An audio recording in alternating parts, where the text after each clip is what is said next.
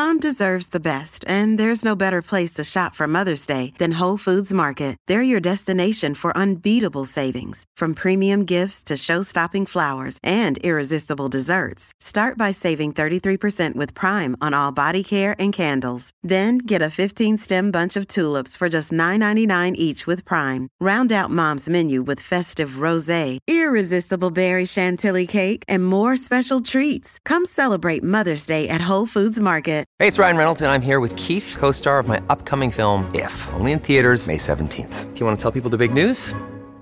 All right, I'll do it. Sign up now and you'll get unlimited for $15 a month and six months of Paramount Plus Essential Plan on us. Mintmobile.com slash switch. Upfront payment of $45 equivalent to $15 per month. Unlimited over 40 gigabytes per month. Face lower speeds. Videos at 480p. Active Mint customers by 531.24 get six months of Paramount Plus Essential Plan. Auto renews after six months. Offer ends May 31st, 2024. Separate Paramount Plus registration required. Terms and conditions apply if rated PG.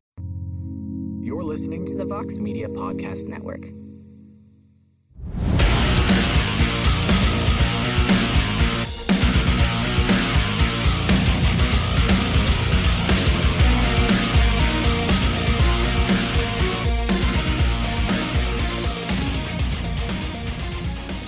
Welcome back to the Fighter versus the Writer. I am your host, as always, Damon Martin, and today I am so honored to be joined by the first ever UFC flyweight champion and a fighter I've talked to a lot over the last few years, and I'm so excited to chat with today. Welcome in, Nicco Montaño. Nicco, welcome in. How are you? I'm well. How are you doing today? I am fantastic. And uh, Nicco, I mentioned before we got started, I think over the last few years, you know, you've probably done more interviews with me than than any other outlet, which I'll say I very much appreciate that. But so much has been going on, and typically the format of this show is we just kind of discuss whatever's going on in MMA. In MMA, but you've had so much going on in your life over these last few years. I feel like we just have a lot to dive into. So let me ask. I don't, I don't want to play therapist here, but let me just ask: How are you? How are things? I'm good. Um, you know, it's uh, there's a lot going on with uh, the utilities business still. My manager and I are in the same. Um, we're partners in it, so we're going to be going to a couple of chapter meetings here on the res this week and start to really get things into you know get the motions rolling. Um, and then other than that, you know, I'm still training here and there, doing what I can um, until I hear word that you know I I can hop in the cage again, either you know under Bellator or whatever um, PFL. So yeah, let me uh, let me first talk about your your project. I know we did the story on your your passion for the First Nation project, working with utilities. I know that's kind of been a passion of yours for a while now. How is that going? And I know that's like kind of like a never ending battle, really. Oh yeah, yeah, yeah. Like definitely, the Navajo Nation is in need of you know running water, utilities, um, Wi-Fi. Like like I was saying, I don't remember if I'd mentioned it, but only half of the kids graduated from Chinle, my old high school, where my sister graduated, because during COVID they weren't able to finish off school um, in uh, to be there at school, so they all had to do it online. But most of the people didn't have Wi-Fi, and if they didn't have Wi-Fi or a hotbox, they didn't have uh, electricity either. So a lot of the kids weren't able to graduate just because of that, you know, just because of the luxuries that a lot of people just take for granted. Yeah, absolutely. Something that you know it doesn't get talked about enough, uh, and it's just awesome that you're doing something with that. But let's uh, let's backtrack, Nicco. Let's let's backtrack. Uh, a lot I want to touch on today, but let let's backtrack first to to your last UFC fight because uh, mm. you had gone through a lot leading into that. I, I, I say this, you know, I say that there's a, there's an old blues song uh, that, that says the line, "If I didn't have bad luck, I wouldn't have any luck at all." And I feel like that's kind of been what's happened to you so much over these last few years. You know, you you get into you had a car accident, COVID, and all these different things that kind of keep happening to you. So let's start with the last fight that was scheduled in the UFC. It was going to be up a weight class. You know, everything seemed like it was going well, and then of mm-hmm. course you miss weight, and then you get the release. What mm-hmm. can you tell me about that fight week, that weight cut? What was going on that time? oh, sorry, there's a bee. um, it was uh, you know, it was a lot of stress. I was under a lot of stress, but not, you know, it was me trying to kick my metabolism into gear because I'm there doing all the work. I'm eating what I'm supposed to be eating, and my weight was still just like having a hard time coming off. And so honestly, like those last two weeks, and we could really see it start to come off. And even my strength and conditioning coach at the time was like, "It looks like your metabolism's just now kicking in." You know, it was kind of hard because everyone who was like on my side could see that I'm working, and it was just like not not revving. You know, my engine wasn't revving after that concussion because I had to be do nothing for a while. Um, but then on top of that, you know, the documentary was coming out, and it was uh, supposed to be about me being the first Native American champ and that was supposed to be the the subject but it started to venture off into like anti ufc and my name is written all over this project and they weren't letting me see the documentary and that last week they're like we're going to start premiering the the film um, right after your fight and i was like well like can you just send me the link? And they didn't send me the link and so because they were scared that i was going to show somebody in the ufc but i was just like well you can't be like making me you know the, like i still work for these guys like, and you're making them making it seem like my name like i'm okay with you guys just talking bad about them. And so that was stressful in its own. And then you know i tried to cut weight and that first night it went all well. The second day the second morning uh, that thursday morning it just wasn't coming off anymore. And there's only so much i could do and missed weight. And then after that, you know, got let go. I was asking if I could do a 145 fight because I could just do that. Kind of what Aspen did. I was like, well, in two weeks, if someone needs a 145 or I'm down to do that. And you know, I was getting told that they're going to let go of the division, shut down, shut down the division. So they're like, no, that's not going to be able to happen. And then, uh, yeah, and then I got let go from the UFC right there. So. Uh, let me let me because uh, for anyone that's this question like your work ethic i know you've been working like you know i know it's not like you haven't been training you were out i know you were out in vegas training very hard because i know we talked after the car accident when you had that fight canceled uh, that you were training very hard at that point. So for anyone saying like you're just not maintaining your weight or you know you're not paying attention to that, like I know you were training, I know you were working hard. Uh, was it just a just a combination of kind of bad timing, the stress, and then your body just kind of shutting down that week? Was that kind of what happened? I yeah, I mean, I honestly think so because after the fight, you know, I you know haven't uh, had that extra stress, and I'm walking around lighter. I feel healthier. My body's like responding a lot better. Um, I'm not being like over excessive about like overeating or undereating because I don't think that was the case. I think it was just like like uh, my hormones were just messed up. A lot to do with uh, stress, and um, and yeah, I was training the whole time. You know, the whole time I was out in Vegas, like like we were talking about. I had COVID. My coach had COVID, so I got pulled out of two fights there. Then the concussion, then the passport uh, miscommunication, and then this last time around you know so it was just yeah like you said a string of bad luck and i you know there's nothing else i could have done better. So it is what it is and hope you know i don't think my story is over when it comes to fighting. So i'm still working towards that um, on my way down to scottsdale actually. So I can be in the camp with the fight ready and Henry Cejudo. But it's you know it's still a process. Like I said, we're still getting this uh the project going right now. Um, I think my body's liking this little break because you know I'm not getting busted up every single day. And like I said, I'm walking around a little lighter and you know enjoying my time until it's time to roll again. Yeah. Let's uh, let's talk about the documentary because that was a big subject going into your fight, and I know that was mostly surrounding the original fight that was scheduled with uh, Valentina Shevchenko, your first title defense, which of course we all know, you know, the the weight cut the weight cut happened, you end up going to the hospital, fight gets canceled, you get stripped of your title. That's the the bulk of what this documentary was following. Now I've seen the documentary. Uh, it's kind of ironic I've seen it and you haven't. Uh, but I have seen the documentary. Now, listen, I'm not going to lie and say it paints the UFC in a great a light, or or the UFC PI in a great light, or Clint Wattenberg in a great light. Like these are all things I understand. Like none of that does does not make any of them look great in this situation. But take the documentary out of it for a second. How much? again, I'm not trying to make excuses for you, Nicco. I'm just being having an honest conversation here. How much do you think your body, like, how much do you think your body took the damage of going down to 125 so many times? Like, do you feel like you are truly a flyweight fighter, or was that just you killing your body to be a flyweight fighter? You know, I think I was a 135er. I think just because my my body doesn't look like uh, like striated at 135 doesn't mean that I'm not a 135er. I think I, you know, I think I'm a 135er.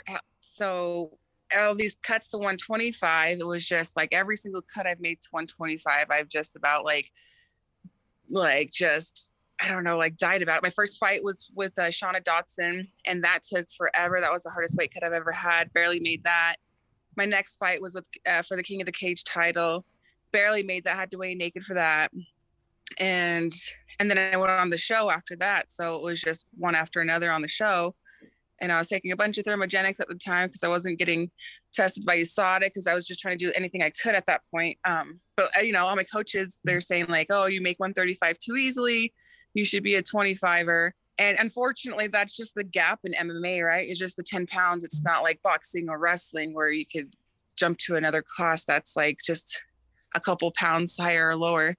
So I honestly, yeah, I, I, definitely think that it did some, it took some toll on my body. And after that, I was getting sick constantly. And then I had to get my tonsils out because my body just couldn't handle the stress anymore or the, the, it wouldn't accept like the uh, caloric deficit that I had to be in in order to make the 125.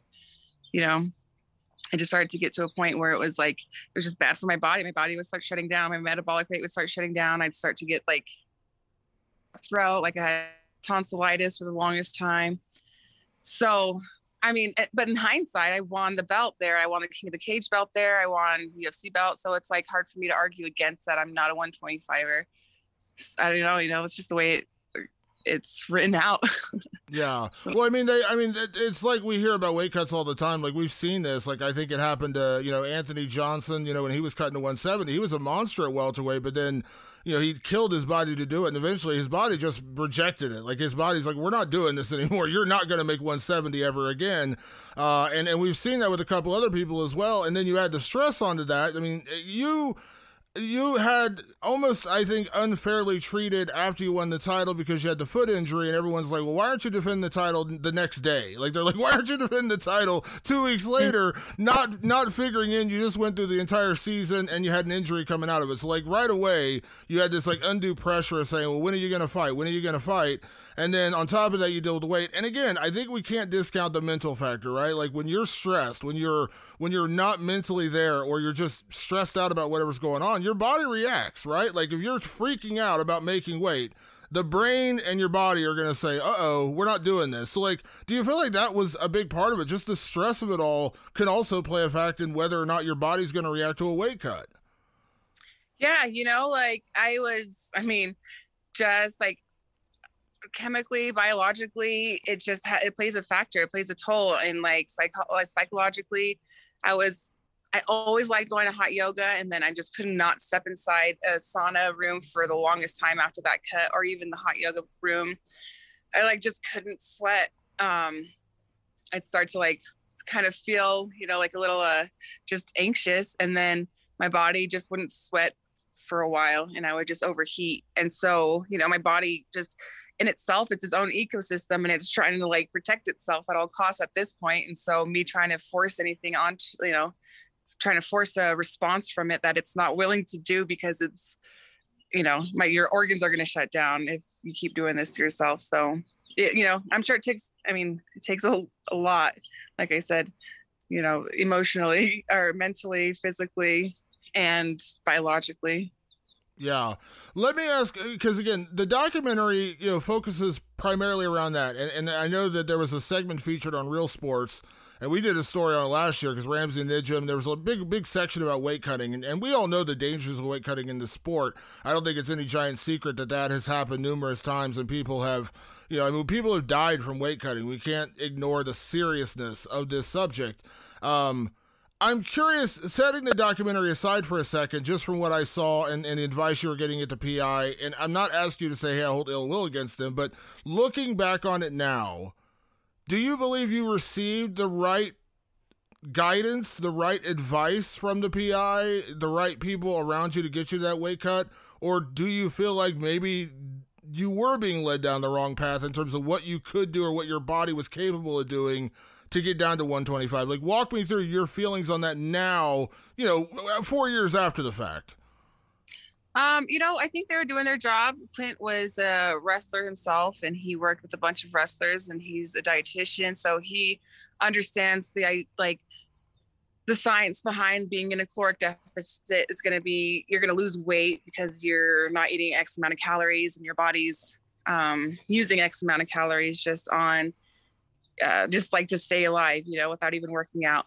So, I mean, there is a lot of like, the protocol was a lot. Um, of like weight cutting to the week during the weight cut, but it's gotten me there before. And so it's just hard though, because like not every time is like science is like statistics data is going to make sure that it's guaranteed. Cause like I said, everybody's, everybody's different. And like my body is different than what it was four years ago. It was different than what it was two years ago. It'll probably be different the next couple of years than what it is today.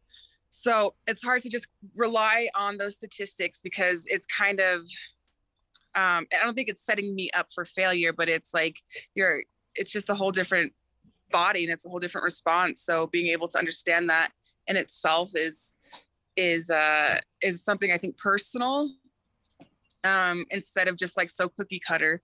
So I don't think that he, you know, I don't think any of those guys were like leading me down a road of like being sabotaged or anything, but I just don't see the guarantee in it and also like the PI is fairly new in the sense that MMA is fairly new. So figuring out everything is like we're still the guinea pigs in a lot of trial and error um, with the what if whatever PI is doing, you know. So I think it's just everything just needed to figure itself out and you know he, i don't think like i said i don't think purposely anybody was trying to sabotage anything because you know we all want to see fights happen and it's like it's just the way it is. yeah. Did you work with them again after that fight? Oh yeah, I worked with them the whole time I was fighting up until this last fight. What in terms of after that situation happened with the title, you lose the title, uh you're in the hospital. I mean, this is a pretty serious situation uh, at that point, did you pretty much did you pretty much have in your mind at that at that point saying 125 just can't happen again? Like I can't I can't do this to my body anymore. Yes, yes and no. I mean, like I mean, at that point, yeah, I did think that. I was in the hospital. You know, everyone was like calling me crazy to even think about trying to make it happen again. And sure enough, like I just spent a couple of days um, refueling and feeling better. And you know it was just my weight everyone's weight rebounds after they make a drastic cut like that. And it just was like harder to get back down. So i you know had to face the music and be like well i don't know how long it's going to happen. If i do want to cut to 125 i'm going to have to take like a year off and just really really focus in on like my my calories my calorie expenditure my calorie intake or if i just need to give my system a break, my nervous system, my everything, my like if I just need to give everything a break or what. And there's like oh, all these theories in dieting, right? Everyone's like, oh, keto's good, oh, paleo's good. But you take out carbs and you put back in carbs, so your body holds on to carbs a lot more. Or it's like uh what is it? There's like a reverse dieting too, where you just eat whatever you your body wants. And then in a couple of months it kind of resets itself and then you're back to dieting again because a lot of bodybuilders do that. So like i did a bunch of research on my own too and it just nothing's for sure or guaranteed. There's not a for sure answer. Yeah. So well, we, well we've seen it too. We've seen some fighters i mean i've talked to a lot of fighters who just like yeah i, I cut weight like it's nothing. It's like butter. They just don't have a problem with it. And other fighters just getting down two three pounds kills them. I mean that's just the reality. Not everyone's body like you talked about with the whole cookie cutter thing. There's no right or wrong way exactly to cut weight. Some people do it very easily. Other people really struggle with it, and it doesn't mean that they're sloppy. they're they're they're eating, they're eating cheeseburgers the week before the fight. Like their body just does not cut weight the same way. So there's no perfect right or wrong answer, right? Hmm. Yeah, and it's hard to convince people of that because I'm over here investing in my time, my money into these camps that I cannot, I don't get anything from. So, and so I'm over here focused on my next fight, and everybody's just thinking I'm sitting around, or I don't know what they're thinking, but you know, just because just because I, we're not getting the results that I, you know, with the effort that I'm putting in, doesn't mean that their assumptions are true. So, it takes, yeah, I've had to like learn to to know that I don't have to defend myself to like anybody or everybody because it's just you know people are going to believe what they're going to believe and i'm going to just have to keep doing what I'm doing and be honest with myself. Yeah, absolutely. Now, when it comes to the documentary, uh, you know, this is something, of course, you know, when you do a documentary like this, you're signing up for it. Uh, you know, again, they're not going to follow you around and you're not having permission. But what is your now that now that the documentary is coming out and you're seeing it, and I, and I'll get to a, a very controversial subject in a second. I don't want to rehash everything you talked about with Miesha Tate on her show, which is part of the reason why I want to talk about this. But I'll ask this, is such a broad question. Do you regret doing the documentary the way everything is kind of played out? Or, or kind of what are your feelings on this now that it's getting out there and people are asking you about it? And I know you haven't seen it. Uh, I know there's a lot of back and forth there, and I'm not going to get into the legalities of it all in terms of like the conversation you had with the producer and the, and the director. But like, do you regret signing on to that documentary now? Um, you know, I hear I hear that it's um I hear that it's a great documentary and it's winning awards and stuff. Um, but just the fact that the documentary talks about Native Americans being exploited and like the whole genocide with the government, and then how UFC fighters are exploited by the UFC.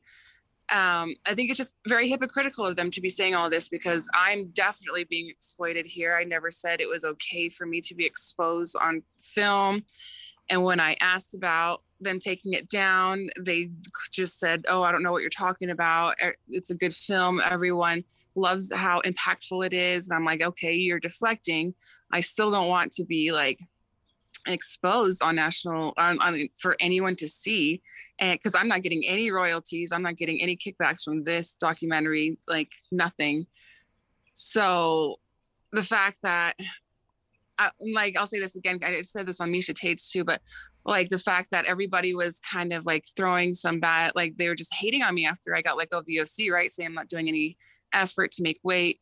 And then the people that were still like on my side started to they watched the film and then they're like, oh, so now you want to stay relevant by like getting naked on film. And I'm like, that's not even how it went down.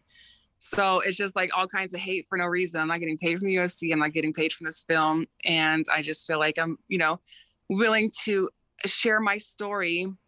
So i just got to understand that like this the story is going to come out whether or not um i say it's okay for someone to share it. So i think at this point i don't know if i regret doing it but i definitely just feel like opportunities like this i need to start taking up because my story is going to be written like i said with or without my consent. So i better start saying it for myself yeah, I'll tell you this. I've seen the documentary. I actually, for the most part, think it was a really good job, and I'm not going to lie and say it doesn't mm-hmm. paint the UFC and the PI in a certain light because, listen, you know, you. I mean, watching the watching you cut weight for that fight, I I was like almost in tears for you, Nicco. Like it was just hard to watch. Like I just felt like they were torturing you in a way. Like you know, getting you in the sauna and wrapping you in towels. And again, I understand you put yourself there by signing up for the fight. I get all that, but man, it was just hard to watch and again, I'm on the outside looking in, thinking, man, like how much are these people caring for Nicco's health and her safety in these moments?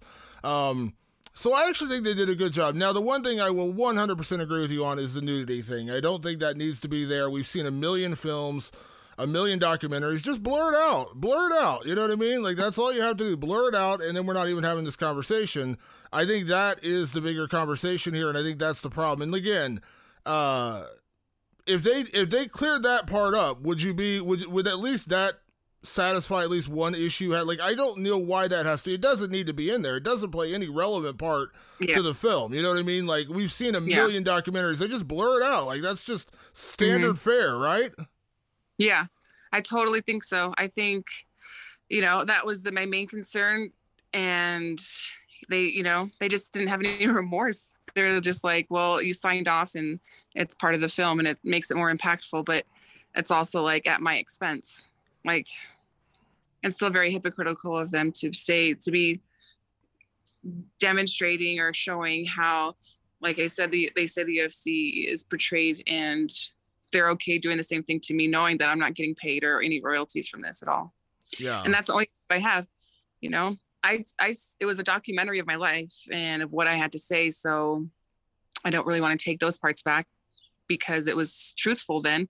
And I would definitely love to share my story and the native, like my Native American culture, but I would also like to not, you know, give my consent if it's okay for me to be nude on TV. And I just never got, never got that, uh, that chance to even make a choice with that. Yeah, no, I totally understand that. And like I said, you it's your body, your choice. You show what you want to show, what you don't want to show. Um, in and out. That's it. Like there's no there's no blurry line here. That's it. You don't you know what I mean? Take that out, be done with it. Because again, that's not that does not impact the story. It does not impact what happened in that weight cut. Does not impact what happened. You go into the hospital. Does not impact any of that. I don't. We don't need it. Is I guess my point. There's no middle ground here. Like, well, maybe no, no. it doesn't need to be there. It doesn't. There's literally zero point of having it there. Mm-hmm. Mm-hmm. Yeah. So I don't know why, other than to I like I don't know why because I don't want to assume, you know, that they're bad people. like I let them follow me around, you know, for a good portion of my career, the most important part of my career. So, you know, I don't know. Yeah, I don't know why what's going through their head about that. Yeah, let me. Uh, this is this is a tough one to ask Nicco because you know everything you've gone through from the Ultimate Fighter. I mean, you talk about the highest, the highs, and the lowest lows, and I understand that's going to be you know athletics, career, things like that. You're going to have those moments, but I remember talking to you right after you won the belt, coming off the Ultimate Fighter the excitement, the the representation, being the first Native American champion, being the first ever flyweight champion, all the things you had. And then, you know, to kind of, you know, a year later, you know, it's it's all kind of gone, you know, going to the weight cut, being stripped of the title. And as I said, you've kind of had the worst luck possible with with your career. Now, I'm not going to sit here and say, listen, the weight cut thing, listen, you take some responsibility for that. I know you do. Uh, but like the car accident, you know, you get into a car accident, not your fault. You get a concussion, you have a car accident, you get COVID. That's the world we're living in right now. It's going to happen. Your coach gets COVID, same kind of thing. Um, do you do you feel like you were treated fairly by the UFC from the day you won the Ultimate Fighter to the day you're released? Do you feel like you were treated fairly by that organization? You know, it's hard to say what fair is because um, you know every individual individual fighter has a different contract every individual fighter is ranked differently so there's not like a, a normalcy i suppose in it um, i don't think that us not having insurance is fair in general um, there's a couple of things where i think is unfair. Um, but you know it's hard for me to say if anything was fair or not fair. Um,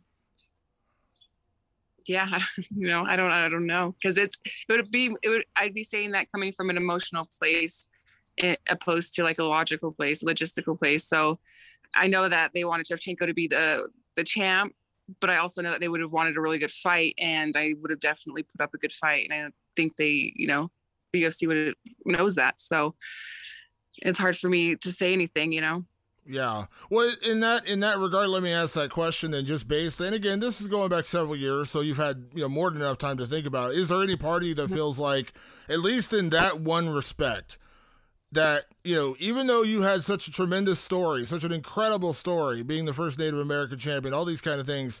Do you feel like there was some part of the organization that was like rooting for Valentina to become champion, like they wanted her to be champion? Yeah, you know, um, yeah yes and no i mean everybody likes a good upset story um so i'm sure a good portion of them knew like that what valentina's uh, successes were and so what she'd have what she'd bring to mma um, but they also saw you know how tough i am and resilient i am and so they knew that would have been a really good fight. So uh, you know now that i've had time to breathe and actually to take a step back from ha- having the belt and all of that craziness all at once because it was pretty overwhelming and then all of it was gone in like a flash. So now that i'm you know totally past that and i've closed out some chapters in my life when it comes to that to that area. I think you know i think it's a good 50 50 i don't know. I think there's a lot of people who root for valentina but i think there's a lot of people who just understand and appreciate um, the effort of like someone like me who doesn't have kickboxing championships in her background or you know anything else to like bring to the table other than just like my willingness to just not give up. Absolutely. Um, when it comes to the end of your ufc career for now and i say for now because we can't write the book. We have no idea what's going to happen a year from now two years from now. Did you understand your release from the UFC, or did you? I won't say argue with it, but did you like were you kind of combative about it, saying, "Hold on now, like you know, I understand like the weight cut and everything, but like, did you understand like what was your reaction to the release?"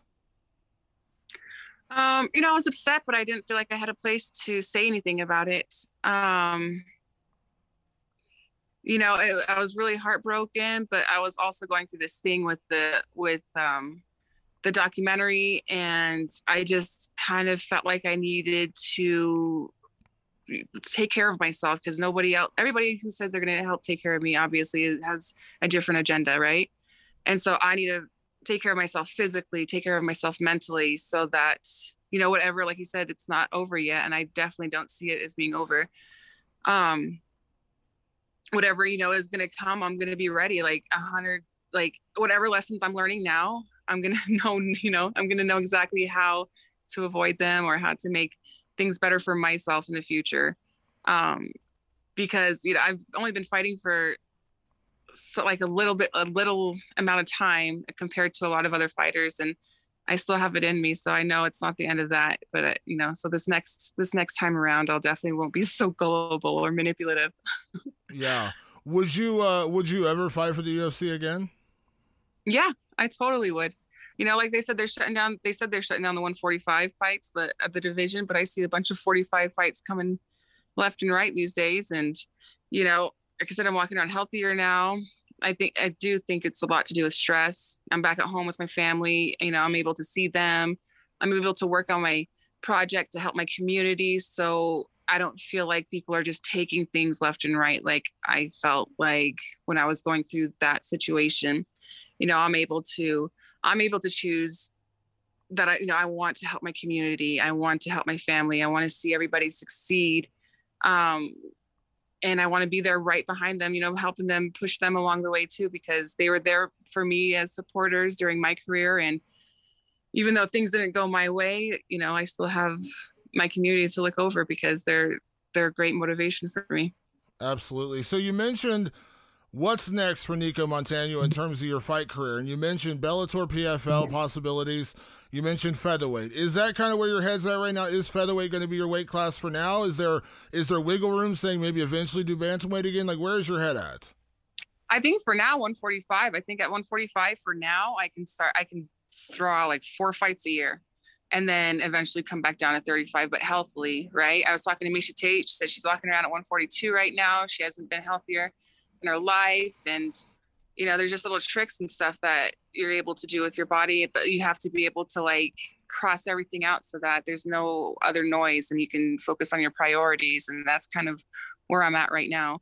So you know for now 145 like i said this maybe like this next year something sign a four fight contract somewhere and 145 is going to be where it's going to be. And then i think 35 my body's going to eventually get back down there because it's it's slowly cutting down right now. And it's going to be where it's you know healthiest. Yeah, and you mentioned a couple different options out there. I mean, Bellator actually has a pretty thriving, you know, 145 pound division. They built a lot around even before Cris Cyborg was there. Cris Cyborg is champion now, of course, but they actually had a 145 pound division before her. Uh, mm-hmm. you know, again, the UFC is a little bit more of a question. I don't know for sure. I know PFL does lightweight, which is even bigger. Uh, but mm-hmm.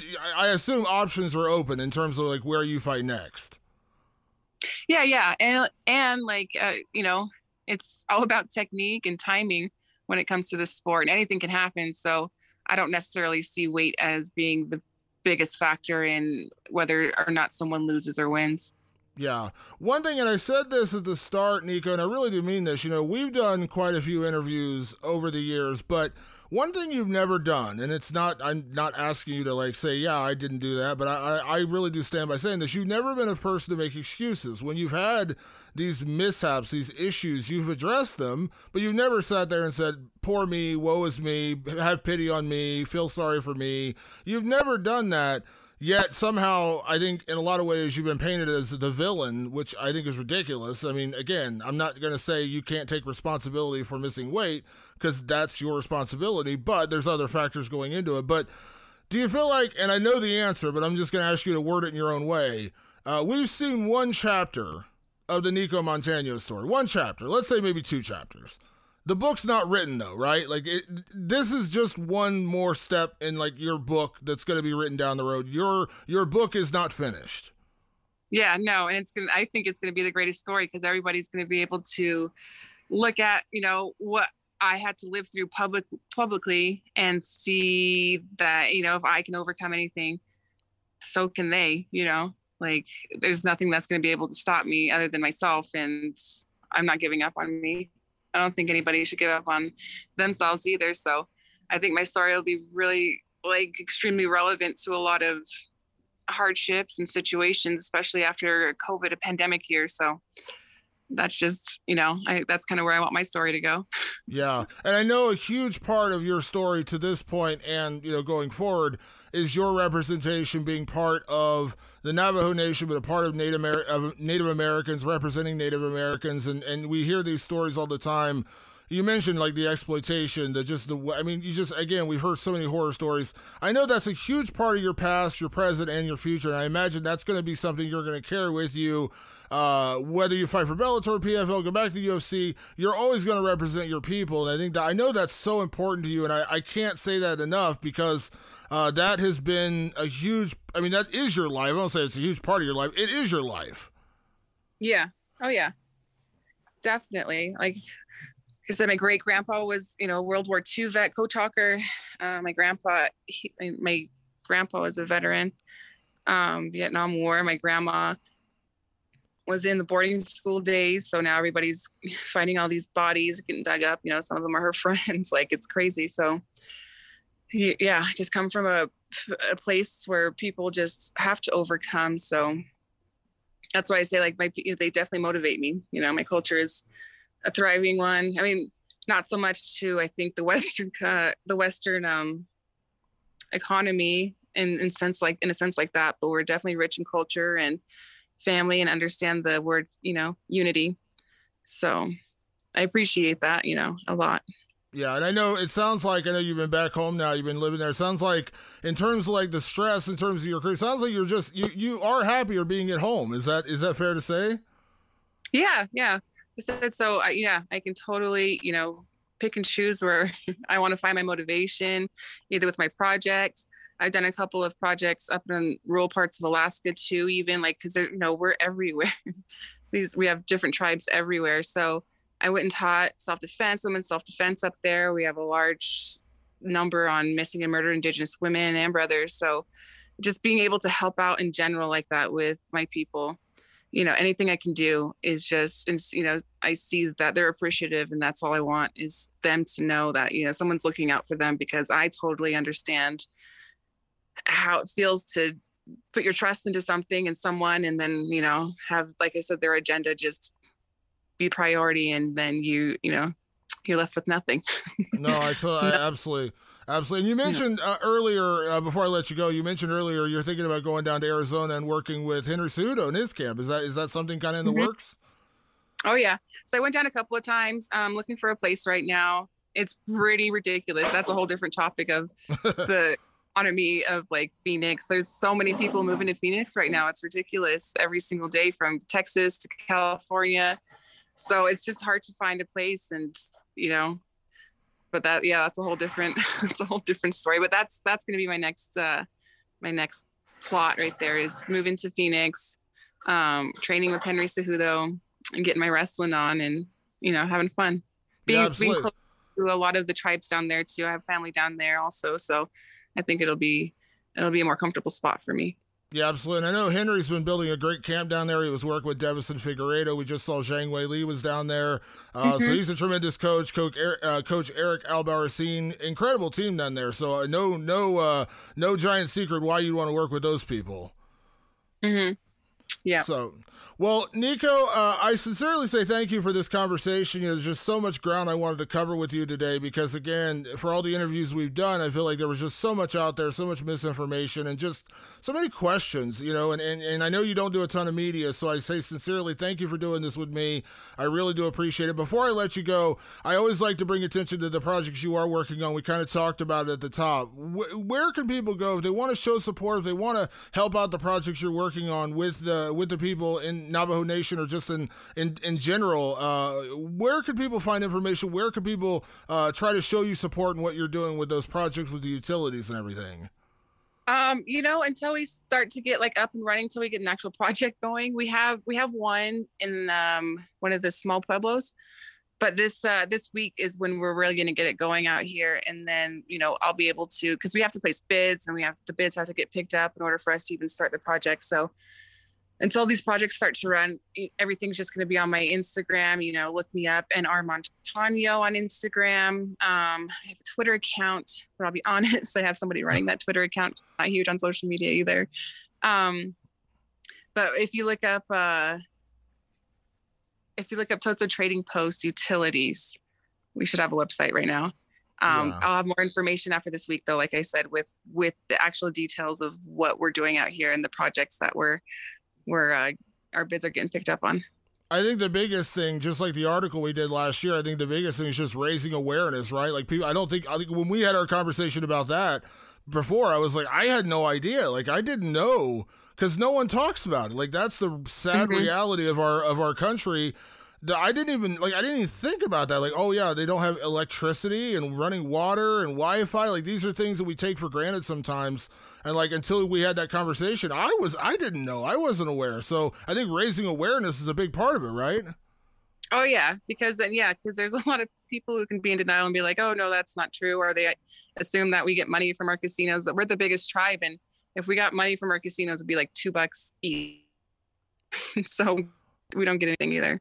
Yeah um, well so we have yeah we have to rely a lot on you know just community work and help chapter chapter help Absolutely. Well, Nicco, again, thank you so much for doing this today. I can't say thank you enough. I really do appreciate it. I said it earlier, and I truly do mean it. This is one chapter. I can't wait to the next chapter. And when we do another conversation, we're going to go down and do another interview here, you know, six months from now, a year from now, whatever it's going to be. And we're going to have a whole other story to talk about because your story's not written. The book is not closed. And I look forward to whatever is next for you, Nicco. And thank you again so much for doing this today. I really do appreciate it. Thanks, Damon. I appreciate it too. Talk to you soon, okay? All right, we'll talk to you later. Bye-bye. Bye. There she is, Nicco Montaño, the first ever UFC flyweight champion, and uh, I truly do mean it. Like on and off the air, I truly do mean it. Like I, have I've had the pleasure of interviewing and, and knowing Nicco uh, back to the Ultimate Fighter days, and and again, just like I said in the interview, yes, of course, there's personal responsibility to take in a lot of those situations, especially with weight cutting and things like that. But it doesn't mean you can't feel some sympathy. You can't feel just man, your heart breaks. I mean, she had such an incredible story coming off the show, everything she's gone through, uh, and I truly do mean it. You know, she's not done yet. Uh, I hope she does get a chance to bounce back. I think there's still opportunities out there, and I, I truly do believe that uh, Nicco's a, a phenomenal fighter. You know, I, I hope she does have uh, you know, kind of a 2.0 uh, coming up here soon. So I uh, want to say a big thank you to Nicco for addressing everything the documentary, the weight cuts, the release from the UFC, all that. Uh, so I really do appreciate it. Uh, make sure uh, to check out this podcast and then all future and past podcasts from the fighter versus the writer. Uh, I know this episode was a little bit different because it was more of an in-depth interview versus you know the typical uh, debate kind of you know format where we talk about a lot of different subjects or break down events. But uh, Nicco, I really wanted to chat with her about everything going on in her life, so that's why we're doing this episode the way we are. Uh, Want to say a big thank you to Nicco, of course, and make sure you check out all of the uh, podcasts platforms where we're at Apple Podcast, Spotify, and of course, we're always over on MMA Fighting com. Want to say a big thank you again to Nicco Montaño. We will see you next week for another edition of The Fighter versus the Writer. Thanks for tuning in. We'll see you then.